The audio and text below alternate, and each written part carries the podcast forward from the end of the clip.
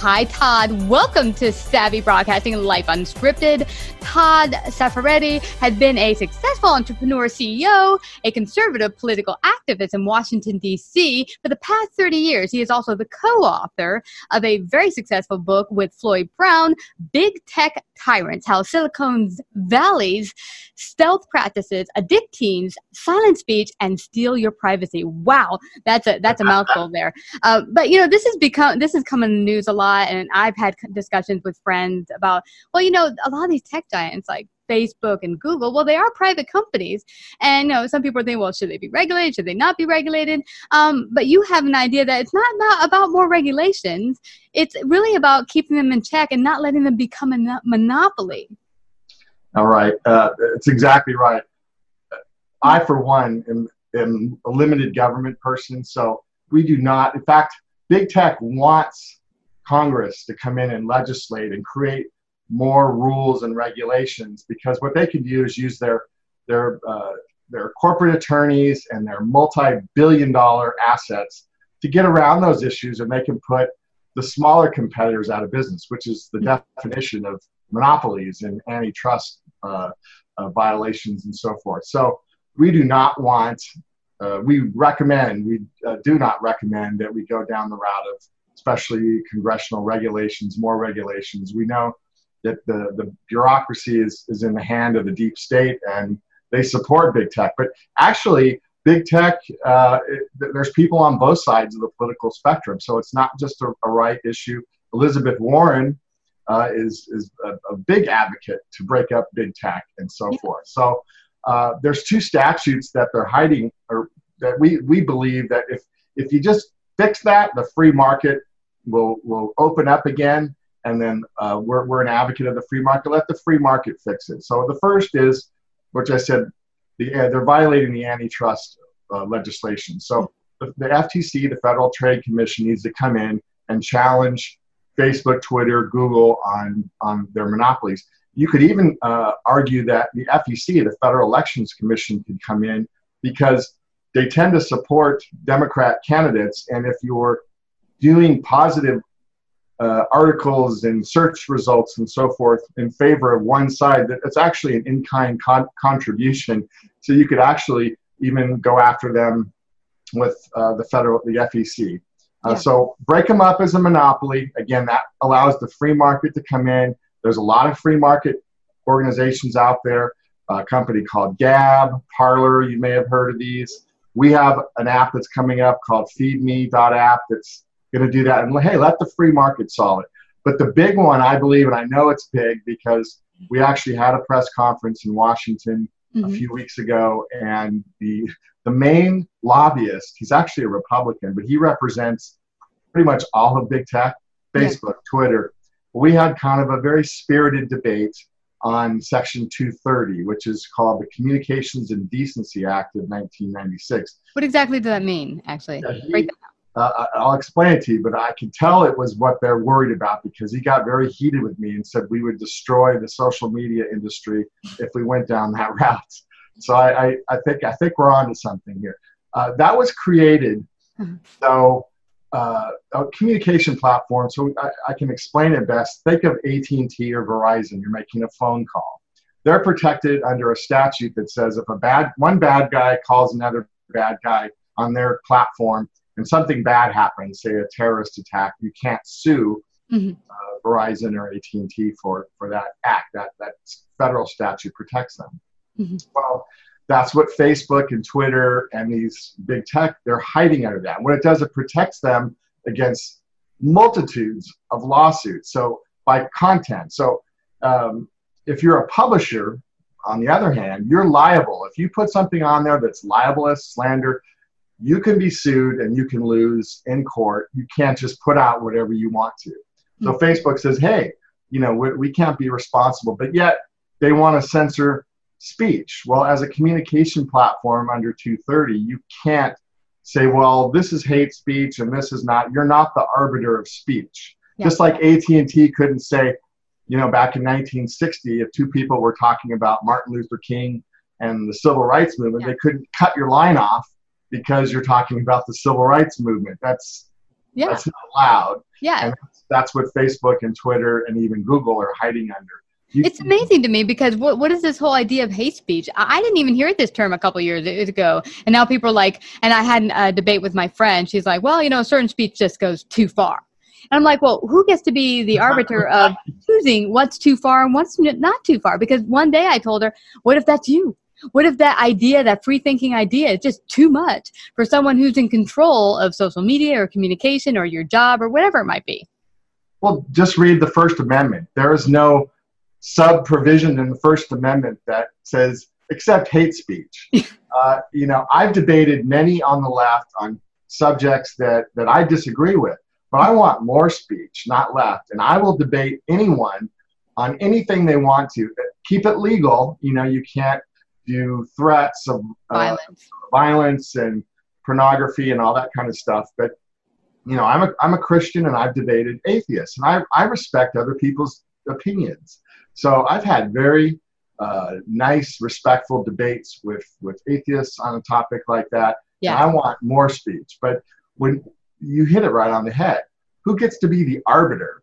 So Facebook says they get to be the arbiter. Uh, but if you if you look at people that have been banned, and not just you know organizations like ours that have been suppressed, but uh, there's pe- individuals, grandmas in Sioux City, Iowa, that because they they reposted something about President Trump had been put in Facebook jail, saying, "Well, that's fake news." Well, what gets who gets to appoint you what's fake news and what isn't? Let let the public decide. Again, free market. If they don't agree with it, then they can turn the digital channel and not have to listen to the content you're providing.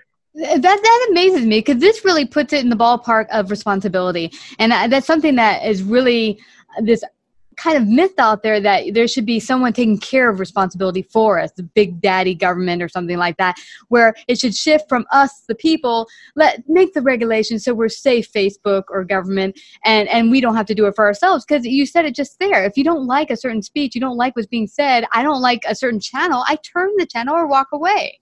So the idea that you have to be silenced because it's going to be hurtful to someone, when has words killed someone? Well, I think you nailed it. You nailed the difference.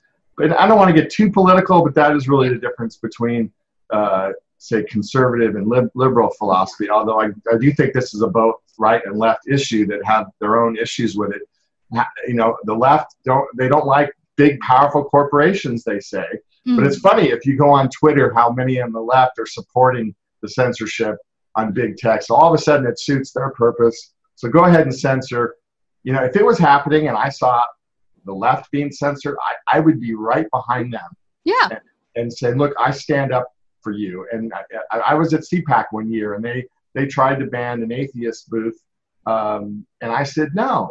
And Mm-mm. this, again, this was the same gentleman I debated. I said, I welcome you because I want to debate and let the people decide. Again, like you say, individual responsibility. Yeah. It's not up to government. We're all big adults.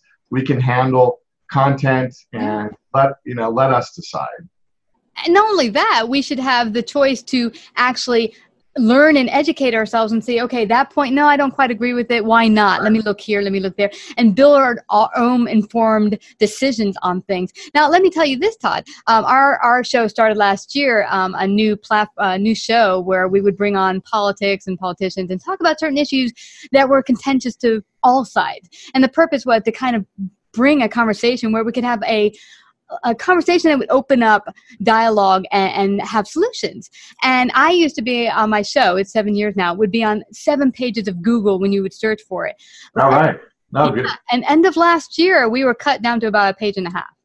So Oh, oh, yeah. yeah, the search engine had changed and, and somehow did something that we were not as found. Most of our shows were not found. So you're right. It's not just affecting. I ain't, I ain't seen myself as a, a big um, media, you know, person out there. But the idea that I am a normal person and I, I should, along with my guests, be able to express our opinions and thoughts. Now, I have something here that's very interesting in your title. Um, how social media addicts teens. How does that happen, and what's going on there? Well, if you go back to your Google, if it, if it allows the correct search, you go back to one of the original founders of Facebook, uh, they actually did focus groups with young people, and just like drug dealers do, they they discovered what endorphins went off what basically hypnotize, uh, especially young people, to different not just subjects, but but the, the way they're interacting, different colors, different wording, and they saw what really you know, we've all seen not only teenagers or young people we've all seen people just buried down in their phones and, you know hypnotized addicted yeah. so but it, more so you know i've got two teenagers right now and getting them out of the house off of their phones I, you know I, I hate to sound like an old fogey but it's uh it, it it truly is and i myself find myself scrolling through and but the bad thing i mean they're a business they're, they're there to make money and i understand that and but they knew that these had negative repercussions mm-hmm. uh, early on and this is one, one of the topics the one of the original founders that's not there anymore one of the reasons he said that he's gone is they knew the negative impacts this was having and they still proceeded with it uh, and again just like a drug dealer knows the the impact of hey, try this little thing. You know, it won't hurt you. You don't have to try it again if you don't. And then you start to like it, you get addicted, and there you go. There's a customer for life. So, uh, and if you in the book Big Tech Tyrants, mm-hmm. It's not a lot of subjective things, just from our opinions. How the book came about is we were asked. We met with leaders in Congress and the White House before they did the Mark Zuckerberg and uh, Jack Dorsey hearings, and we we came to them with data data that's Facebook's own data, uh, that's hard evidence, uh, again, not subjective things, that it, that shows this is actually the case. It, and it shows it uh, along those lines with teenagers. It shows it on censorship you mentioned with Google, which I believe Google is now the biggest of all the big tech threats right now because of their control of 90% of the search. And yeah. you, a smart individual, are, are seeing it on your own. Can you imagine when you if, if you saw the Dr. Robert Epstein testimony but, uh, before the Senate committee, uh, Ted Cruz's committee, uh, that he's a liberal Democrat, and he said he has hard evidence that anywhere from five to 10 million uh, swing votes were swayed in the direction of Hillary Clinton mm-hmm. in 2016. Now, this is when they thought they were going to win in a landslide. Yeah. So they weren't really putting that much effort into it. So can you imagine so the, what, what all leaked out in the Project Veritas, uh, you know, expose, and then the the insider that just came out with information that they're planning a big assault on 2020. That they're they're blamed for Donald Trump being elected. So they're going to make sure if, if you saw that video of all the Google execs crying yeah. the day after that President Trump won. Now that's scary to me. Again, I would, if I were on the other side and my side won, and I saw a big influential corporation crying mm-hmm. and all supporting one side, I would be just as scared because George Orwell may have been too light on his book 1984 on on really I, am not a tinfoil guy and if you read our book it's not it's not a bunch of conjecture this is factual stuff and if we don't get a handle on it now Mm-hmm. They, they don't look at themselves as American corporations. They look at themselves as global, and they're putting servers in places like China that the U.S. will not have access to. Mm-hmm. That you know, Skynet from the Terminator. I mean, I don't know if yeah they're going to fly around and shoot us and all that. But no. imagine if you have an unregulated entity that's worth five, six, you know, maybe a trillion dollars, bigger than most companies has that kind of control, and they're in the hands of Chinese like wires and servers and all that, where the U.S. has no access to it. Yeah. Bottom line, I think that's what's, what this comes down to, and this is what is in the Constitution as the First Amendment. It's really the freedom of speech, which is also goes along with the freedom of thought, and that we can be responsible um, peoples and choose our own way, our own um, pursuit of happiness. And we can't do that when we only have one thought and one form to live. This status quo, this narrative, you must live it. You can't go outside the box because you'll be, um, well, character assassinated a lot of times. So uh, it, it's just really dangerous for everyone involved. And when you, like you said, if you are more uh, agreeing with the narrative, you're like, well, it's perfect. I agree with it. But what if one day you don't? And then that gets stopped, that form of thought and, and free speech. And that's scary. And it's just. Yeah. I mean, I thought that's what the left was about. I thought that's why the ACLU was founded to protect free speech. So it's interesting how the ACLU is not getting involved in the big tech issues. You know, my my sister, who I love to death, is a die-hard liberal, and but we we love each other. We you know we go to dinners and we have spirited. And we try to stay away from politics, but when we do, it's all. She congratulated me the day Donald Trump won, and then she went out and marched the next day. But if we can have yeah debates like that with that's supposed to be what makes us Americans. Yes. That, we can have those kind of debates, shake hands, give each other a hug, and move on and let the best ideas survive. But I, I really think that's why this is happening. Mm-hmm. Is I think you know, overall the left believes their ideas are not popular in the US. So how do you push ideas through when they're not the majority is you start restraining speech, you start manipulating what people see, and this is what happens first in banana republics and yeah. dictatorships. You saw it with Hugo Chavez in Venezuela. Mm-hmm. Started cutting off the media, and you saw, you see what Venezuela is today. So uh, it's it's just dangerous in so many ways. It is. It is. Well, this has been a fascinating talk, and we could go on for hours, Todd. Yeah. But I'm going to let you go here. But let everyone know how they can help and get a copy of your book. How can they do that? Well, really, I mean, President Trump and there's certain leaders in Congress are on this, but we cannot leave this in the hands of our even the president because there's only so much he can do. The two ways we talked before that I believe the people have to get behind it. It's actually three ways. We have to break them up as a monopoly. So we have a petition on bigtechtyrants.com. If you go, that petition will go to the Federal Trade Commission, which petitions them on going after big tech to break them up as a monopoly.